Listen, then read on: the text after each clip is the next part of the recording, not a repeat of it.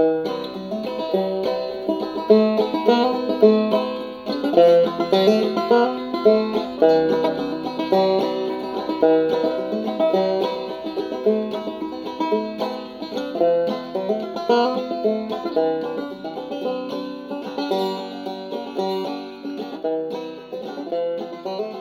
we're going to take a different track with the uh, podcast by interviewing a winemaker. I'm here with Eric Lyman, who works at Judd's Hill in Napa Valley, and um, he's a good friend of mine, a regular customer at the shop I work at. And he has lots of opinions about wine, which he's going to share with you, about winemaking, what he does on a daily basis, and some of the options that can be done during winery, some of the manipulations, additions, or lack thereof. Um, so before we get going, have Eric introduce himself. Like a lot of people in the wine industry, he used to be in science. So what was your background before you got into wine? Uh, my background was in the pharmaceutical industry. At first, not in the science part of it, but in the process part of it. So I would work on blow fill seal machines and technology that, uh, long story short, puts a liquid into a uh, dispenser for people with asthma. And then the later part of my career there was uh, in process development, where I worked directly with the uh, with the scientists, and we um, scaled up. So the scientists would have, you know, a ten gallon batch, and we would have to come up with the recipe and the process to um, to to scale up to commercial grade uh, commercial size. So um, I worked a lot with uh, scientists that um, had double PhDs and all kinds of molecular knowledge and tried to translate uh, for them to regular people from what they said. And how do you think that's helped you as a winemaker? Yeah, uh, uh, process. Uh, to me, I, I, come from a view of winemaking that it's a process. Um, it's it's got some magic. It's got some of this and that, but in the end, uh, there is definitely a a pattern of process, uh, a process to wine making, and how you apply different processes to different wines um, is pretty cut and dry. And um, so so coming into this industry at the age of forty something as an intern, I looked at it. Um, very much as, as a process, and I really knew uh, good ways to get raw material uh, into a final closure, be it uh, albuterol or Cabernet. It's basically you're taking uh, uh, raw material, doing something to it, and uh, putting it into a container that a consumer can use. So that that was my advantage. Um, getting a little head start at a later age. Mm-hmm. And what made you go into wine? Uh, funny story. They uh, are. I was at the same company for 18 years, and uh, we got uh, bought out by an East Coast company, and they basically uh, uh, gave us the option of moving to places like New Jersey or New Delhi, India, and I wasn't going to do that. So luckily we had a two year i was working on a, um, a trial uh, classification to get drugs to commercial and it was going to take about two years and they had invested a lot of money so they um, they i had a two year window and i announced to my family uh, at the time i had two teenage boys uh, living at home and i let everybody know that in two years time I wouldn't be in the pharmaceutical business anymore. I'd be going to going back to school and becoming an intern. So they had 24 months to get jobs or get out of the house, and um, we were going to scale back. So we paid off all our, you know, nice to have things bills, and we prepared for uh, for me to be an intern, and that's how it how it went down. So here at Judd's Hill, you have a custom crush facility. Um, so custom crush is kind of works in two ways either small production winemakers making their own wine on a facility and sharing the facilities, mm-hmm. or what you do is actually make wine for customers. Yes. So, um, can you explain kind of how that works? Sure. Um, you know, at, at Hill here, we we uh, termed uh, the, the family termed the the phrase micro crush many years ago, and it's because our founder uh, Art Finkelstein all of a sudden found these uh, grape growers that, uh, uh, believe it or not, couldn't sell their grapes in Napa, mm-hmm. and uh, he started saying, "Hey, you bring me some, and I'm going to make it for you, so you can definitely uh, show people your your fruit." And um, that's how it started. And we're the only uh, custom crush place in uh, Napa or, or uh, anywhere I know really that will do down to a half a ton, which is one barrel. Uh, most uh, other winemakers look at me and just shake their head in amazement that we do it. And we not only do it, but we do uh, most of our stuff here at Judd's Hill is single barrel, single varietal, half ton lots, and that's it's a tough thing. It's a we, we've had to really get good at what we do because uh, there's really no no room for error. So what people do is if they have a you know some vines planted in their backyard and they want to step up from making wine in their garage, they bring it to us professionals and we um, we guide them on how to elevate and create really good wine. And and I mean we're in a world class growing environment. Uh, we consider ourselves world class winemakers and um, people are often surprised with the outcome when they take it to us versus doing it in the garage. Mm-hmm. You know, because uh, I don't know most most homemade wines I've ever had have been uh, sweet and high in VA, and that's two things that we don't do here. So so yeah, and then we do have smaller uh, commercial clients also that don't do. They, they, they like what we offer here at Judd's Hill. They have full access to me. Um, they have a very open um, environment here of collaboration, and uh, and they and they listen, and and it's uh, we we've really got a good good thing going right now with our client base. And so some of the customers are bringing their own fruit, but are you buying fruit as well, or is it coming from the property? Yes, I'd say uh, I'd say about, and I might be wrong, but ballpark seventy percent of our clients bring their own fruit. And the rest we source grapes for them. We have a lot of really good. Um, when I came into the industry, I realized probably the most important uh, relationship I can have is with uh, vineyard managers and vineyard owners. Um, they've got what it takes, and um, I soon realized those are some people that I should really, really get good relationships with.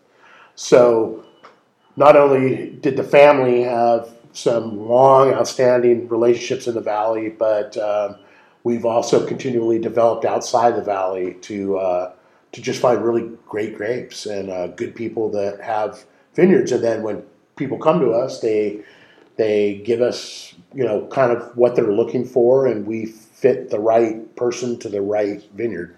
A lot of people have this image of the romance of wine that it's someone farming the land and making the wine, and you're kind of working still with that basis. You still have that strong relationship with the vineyard, even yes. though it's kind of a, a, third party system. Yeah, for sure. Um, you know, the the romance of uh, of winemaking often wears off pretty quick uh, with people.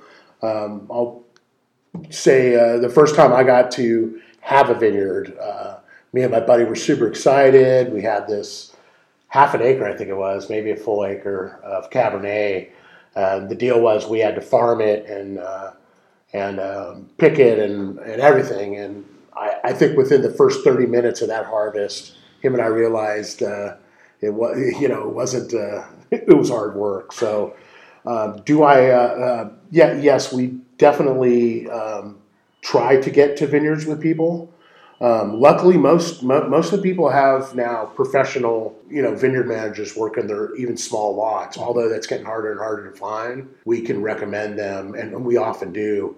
Hey, instead of having this gardener do it, this guy will do your small lot, and uh, so that's another service we kind of we kind of do is link people with better farming because it's all about the farming in the end. So that's one of the, the practicalities of, of your job, working with the vineyard, managers, getting the fruit in, and making sure there's a, a relationships there. Oh yeah, it's it's my most important one. If if we so we have 150 clients, uh, that's 100 and probably 30 different vineyards. I'd say uh, for me to physically get in and walk every single one is is almost impossible. So what I have to do is I have to really really trust uh, my vineyard managers, and and like I said before, that is pretty much my biggest relationship in my career has been really developing these relationships because I physically can't be in uh, the Sierra foothills at 11 o'clock and out uh, in the Russian River Valley at 1 o'clock on the same day. It's, it's really hard. Uh, there are certain vineyards I always go to, uh, especially the, um, the commercial clients and the commercial vineyards. And uh, now that I have a little more help at Judd's Hill uh, with two wonderful uh, an assistant winemaker and an associate winemaker, I'm actually able to go out in the vineyards more. How many grape varieties do you work with? Do you think? Whew, um, I've here at Judd's Hill. We work with a lot more than most most places. I think maybe Sattui or the Castle they they have a lot, but uh, I, I in, in recent history we've worked with everything from Scuppernong to you know the highest end you know, Rutherford cab. So, and everything in between. We've, uh, let's see, what did I get? Last year, we saw a, a, a, bunch of custom crush guys bringing in stuff like uh, these German field blends and um, Ribolla Gialla. Gialla, I can't even say it. um, so it never ceased to amaze me what comes through the door here. Uh, recently, I really I've had two two harvests under my belt working with um, some Sangiovese that I just think is spectacular. So, um, yeah, it's always fun here. We get to see a lot. I know some fellow winemakers that every year just see Pinot Noir and Chardonnay or just see Cabernet, Merlot, you know, so being able to see Bordeaux, Rhone slash whatever and Scuppernong is pretty fun. What can you tell me about Scuppernong? Yeah, it's funky. It's, uh, they, the, those berries are so big, they're muscadine slash scuppernong, that they don't really, when they harvest, they kind of shake the vines into these bags because they're like a, the size of a, a decent sized tomato grape. They taste really kind of cool as fruit, uh, but as a wine, it's definitely an acquired taste. Uh, I, my uh, mentor Ken Vigoda described it as foxy, and if foxy is the correct thing, it's something that I don't find very appealing. But it was fun to work with. It's obviously a fun. The crew really didn't want to be around when we pressed it, so it's definitely an acquired acquired taste. So dealing with all these different grape varieties must mean there are a lot of practical issues.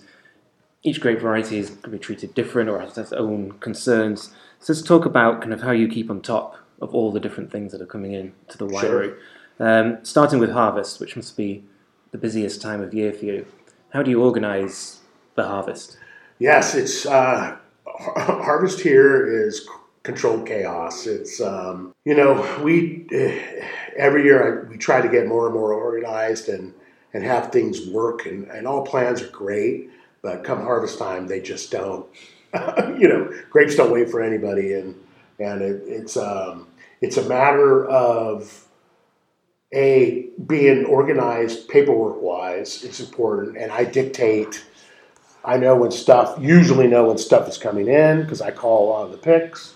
I generate the first work order, um, identifying everything as it comes in, so there's no mix mix ups right off the bat is huge, and having a really good team is just so important. Uh, if I didn't have a good team, a good core team, uh, we would be in trouble. Um, every year we get a you know a bonehead uh, intern in here that makes you know me lose even more hair.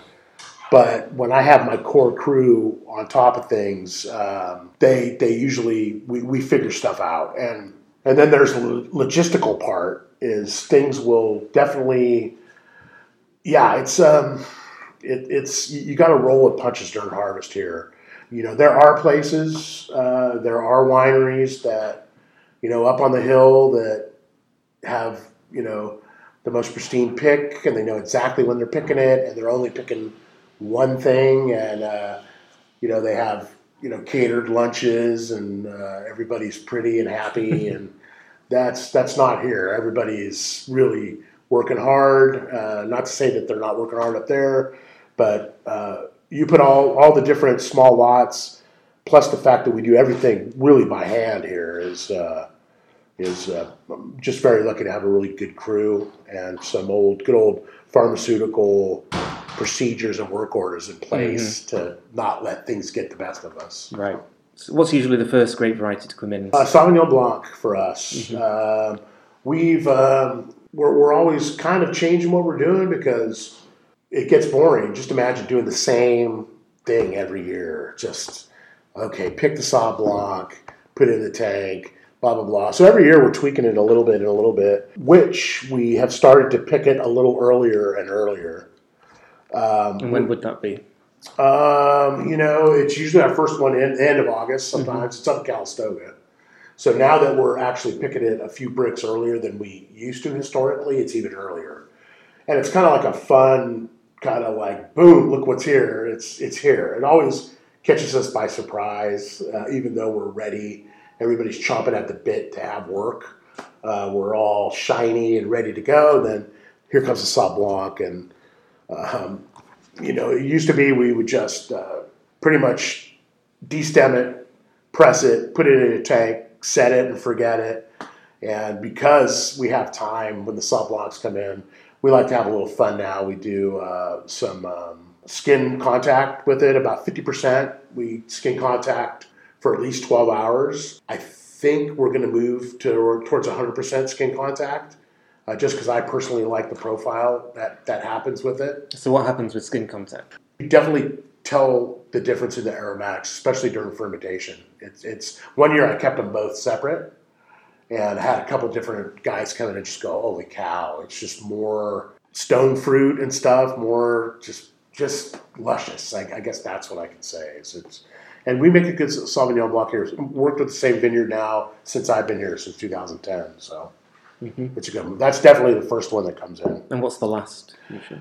Oh, Cabernet, Napa Cabernet mm-hmm. Is almost always the last. We do actually. I lied. Our last one that we get in is a small uh, project we do for our um, our landlord. Basically, he does a late harvest uh, Sauvignon Blanc Semillon uh, uh, wine, dessert wine. So that's always the last one, uh, but I don't consider that. Uh, I don't, really consider that one. So you know, that's the last thing winemakers really want to do, unless all they do is dessert wine, is the late harvest stuff because the crew's tired, the everybody's tired, and it's just oh here it comes. You know, it's so I say uh, Cabernet out of my mind, but in fact it's that one. And so you've got all these different lots and different grape varieties fermenting. How do you keep them top of what each lot is doing? uh, a crew, uh, a good crew of people. I have uh, so so full time here at Judd's Hill. We have two cellar, uh, uh, straight cellar employees, a, a tech, and then the cellar master. Our cellar master's been here for I think eighteen or nineteen years, um, and he is definitely my rock out there. Um, and then I have two winemaking people under me: an assistant winemaker who's just been promoted this year, who started as an intern, and a, an associate winemaker um, who's part time but very much an important part of the, the machine. And they, so, so that's my permanent, that's my four core uh, people. And then I get in two interns usually. And I've been had hit or miss with interns. I've had some really bad ones. Um, um, I've had some really good ones, and uh, that, that's how it is every year. I figure if I get two, you know, one of them should be okay. and then I have some returning people who come. You know, either they've made, I've, I've, I've had them, you know, make their own half a ton of fruit, uh, but and they have day jobs. They're not in the industry professionally, and they come and uh, volunteer. They get paid, but they come volunteer some time, and they've been doing that with us for a few years. So at any given time, we'll have four, five, six, seven people out here, and uh, uh, because of the procedures and the way you know our our, our procedure system works uh, and work order system works, everybody pretty much knows what they need to do every day. That's the only way. Uh, otherwise, it's just so chaotic and things get fall through the cracks. And That's not good. So, of course, um, having a good relationship with your customers is going to be very important. Oh yeah. Um, what happens when a customer asks you to do something that you don't really like? Yeah, you know that is uh, it's been it's been a lot easier for me uh, than um, my associate winemaker. Uh, she's very uh, strongly opinionated and has a little more experience with me, and I've had to, you know, we've had to have talks where the cu- customer's always right, and if Mhm. they want to add, you know, 20 grams per liter of sugar to make their wine palatable for them, then all by all means do it. So it's it's been really uh, in the past here. The wine was made by very seasoned winemakers who pretty much made all the wines the way they wanted to make it. Well, I realized halfway through uh, my career here so far is that you can't make wine for everybody the same way. And I really imp- implemented learning what the person wants first and applying that to what they do with their pick.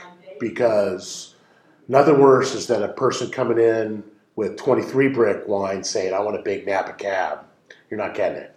Or a person that comes in with 26 Brix or 27 brick cab going, I want a lighter. You know, it's I, I hate imposing my will in the in the cellar. I like controlling what we get in. It, it, it gives us two steps forward to making a person happy.